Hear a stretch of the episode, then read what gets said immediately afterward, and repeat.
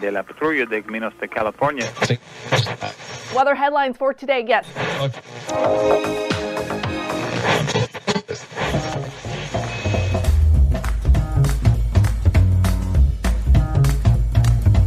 Welcome to the Revenue Generator Podcast, an I Hear Everything production. In this podcast, you'll hear how industry leaders integrate sales, marketing, product, and customer success into a single business unit with a common goal of optimizing their revenue cycle.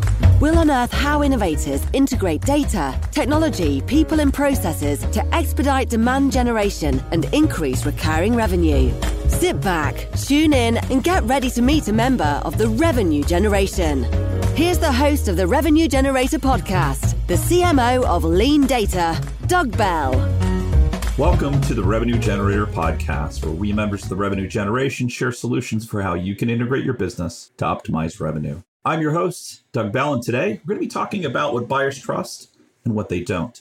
Joining us is Melissa Kwan, who's the co founder and CEO at eWebinar, which is the leading webinar automation platform that saves people from doing the same webinar over and over again for things like sales demos, onboarding, and training by combining video with live chat and pre programmed interaction. So far this week, Melissa and I talked about the B2B buying disconnect, and today we're going to wrap up our conversation by discussing how to do 300 demos a month on autopilot. Okay, here's my conversation with Melissa Kwan, the co founder and CEO at eWebinar. Melissa, welcome back to the podcast. Thanks so much for having me again. Well, it's good to have you. Again, very jealous about you being in Bali. I think we're going to switch places. You're going to be in Oakland next time, dealing with torrential rainstorms and falling eucalyptus trees, and I will be in Bali half awake because it is 2:15 in the morning there for you. So, I think really the interesting part of what we're talking about here is, you know, yesterday we, we talked about top of funnel efficiency, but at the end of the day, I think what we're trying to unpack is how do we get to the highest? And this is for marketing folks. Marketing bottom of funnel tends to be that demo, right? It's the highest intent thing we can typically hand off to sales. What are some of the things that sort of bottlenecking organization towards that bottom of funnel motion? And specifically, you talked about a little bit, if I recall, you talked a bit about you have some very specific rules about what you do or don't with demos. So let's start there. Really, kind of how do you help folks with that efficiency issue as it comes to demos? Yeah, so I think you, I mean, you had, in your opener, you said a demo is like most bottom of funnel. Like, I actually don't fully agree with that. I actually think a demo is your highest, like, top of funnel. Like, the first thing I think about when I want to get to, you know, especially when I'm buying software, is I want to see a demo. I don't want to get on a call. Like, I might not even care about the pricing right now. Like, I just want to see how this works. I want to know it's beautiful. If it's, you know, especially if it's customer facing, is it beautiful? Is it professional? Can I use it? Does it align with my brand? Who else uses it? Like, I want to see how this works. I drew a comparison to like open houses yesterday. So it's kind of like that, right? I want to like poke my head in and see if this is good for me.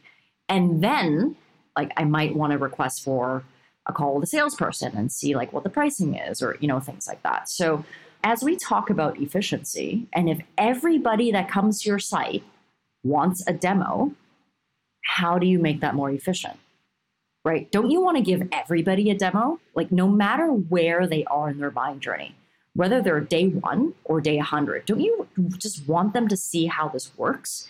And then give, and that gives them the opportunity to qualify themselves out, which is actually more important for your organization than someone wanting to request for a call from your sales team. I want every single person that is never going to buy from my company to never come back again.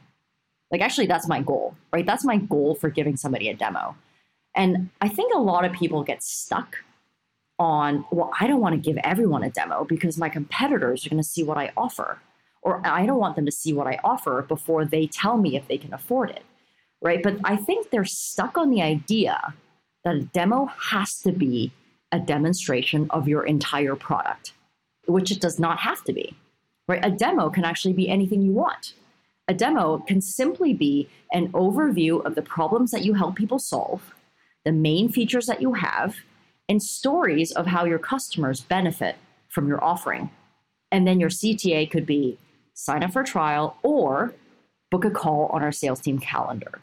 Right? So I think the one thing that's stopping people from optimizing their top of funnel demo process is they are stuck on the fact that if I give a demo, I have to show people every single feature, which really isn't true. So, my biggest advice for people that are looking to optimize that is consider giving everybody that comes through your door a demo that gives them enough information to take the next step, whatever that next step could be. So, avoid the show up and throw up. It's really, in many ways, I think, what a lot of sellers lean into, which is the comprehensive demo. I also would say that to defend sellers, uh, because I agree, quite a bit of what happens is, you know, we really want to hold that asset, if you will, close to us. And again, to defend sellers, because there's so much you learn in that interaction with that prospect through the demo process. You can do discovery. There's lots of reasons why there are people listening and going, I, I can't do that, right? Because of these kind of tried and true practices. But I think maybe we're, we're not splitting hairs closely enough in the sense that really there is a qualification process or self qualification process that surrounds your product and your services that you're recommending opening up as much as possible and really starting there and saying, look, I believe that quite a bit of what's happening is organizations are actually going to a demo first. Right in the past, they used to do a fair amount of research before they even bothered to talk to a salesperson. And they're sort of confirming that research. What you're saying is, you know what? Sort of consumers have changed, right? B2B consumers have changed because they're used to the B2C motion. And so what they're doing is they're starting at the top of the funnel with their demos.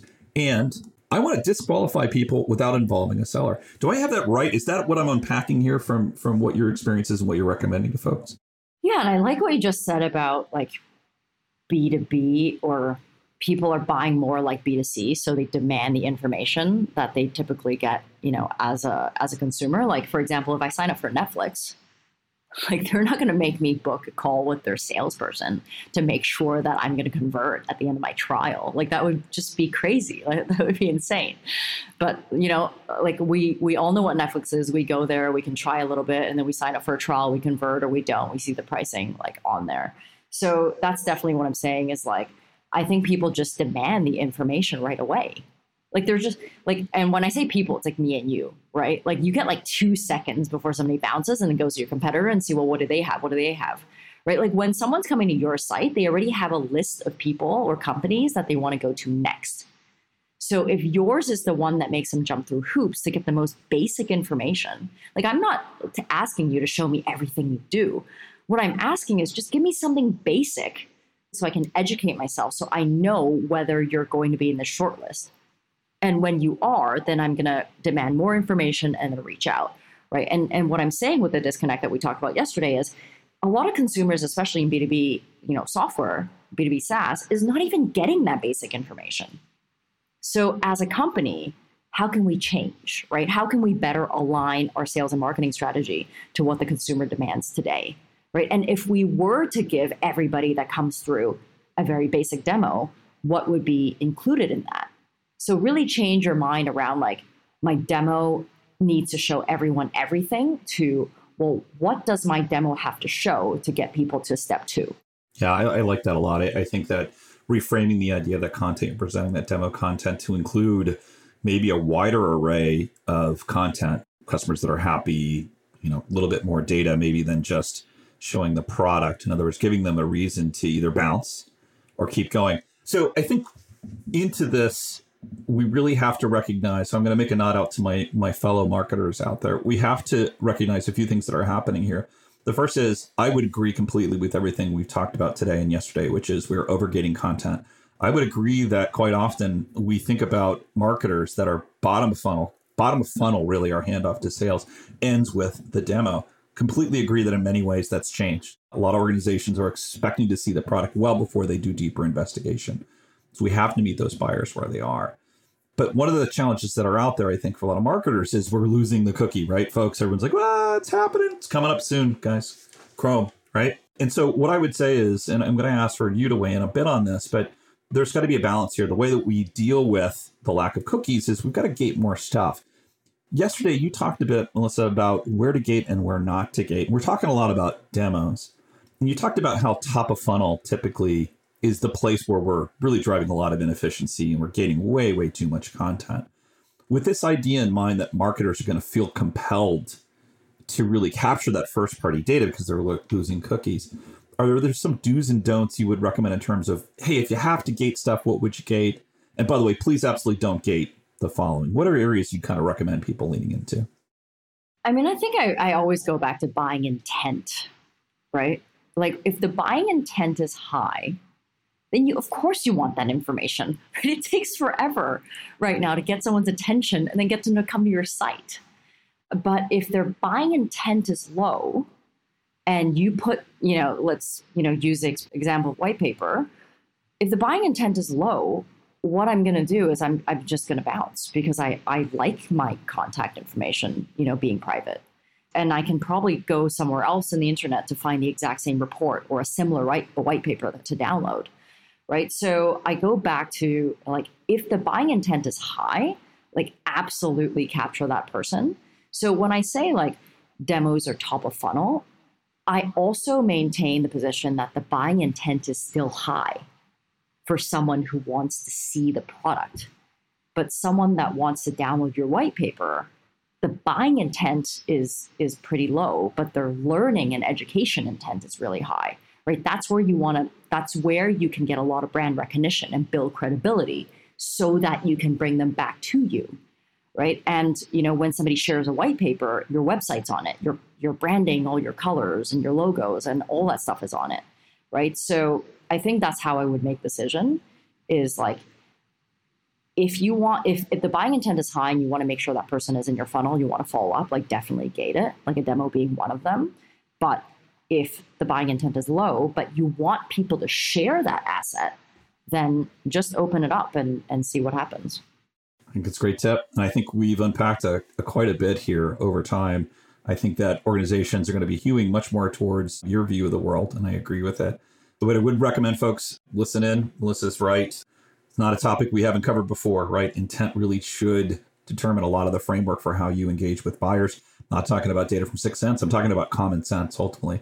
Melissa, I really enjoyed our conversations over the last couple days. Thank you for joining me. Thanks so much for having me. Okay, that wraps up this episode of the Revenue Generator Podcast. Thanks to Melissa Kwan, co founder and CEO at eWebinar, for joining us. If you would like to learn more about Melissa or contact her, you can find a link to her LinkedIn profile in our show notes, or you can contact her on Twitter, where her handle is MSSKWAN, or visit her company website at ewebinar.com. Just one link in our show notes I want to tell you about if you didn't have a chance to take notes while listening to this podcast. Head over to revgenpod.com, where we have summaries of all of our episodes and contact information for our guests. You can subscribe to our weekly newsletter, apply to be a speaker on the Revenue Generator podcast, or you can even share your revenue generation questions, which we'll answer live on our show. Of course, you can always reach out on social media. Our handle is at RevGenPod on LinkedIn, Twitter, Facebook, and Instagram. Or you can contact me directly. My handle is Market Advocate. If you haven't subscribed yet and want a daily stream of RevGen strategies in your podcast feed, we're going to publish an episode every day during the work week, so hit that subscribe button in your podcast app, and we'll be back in your feed in the next business day. Okay, that's all for today, but until next time, keep cranking because the revenue isn't going to generate itself.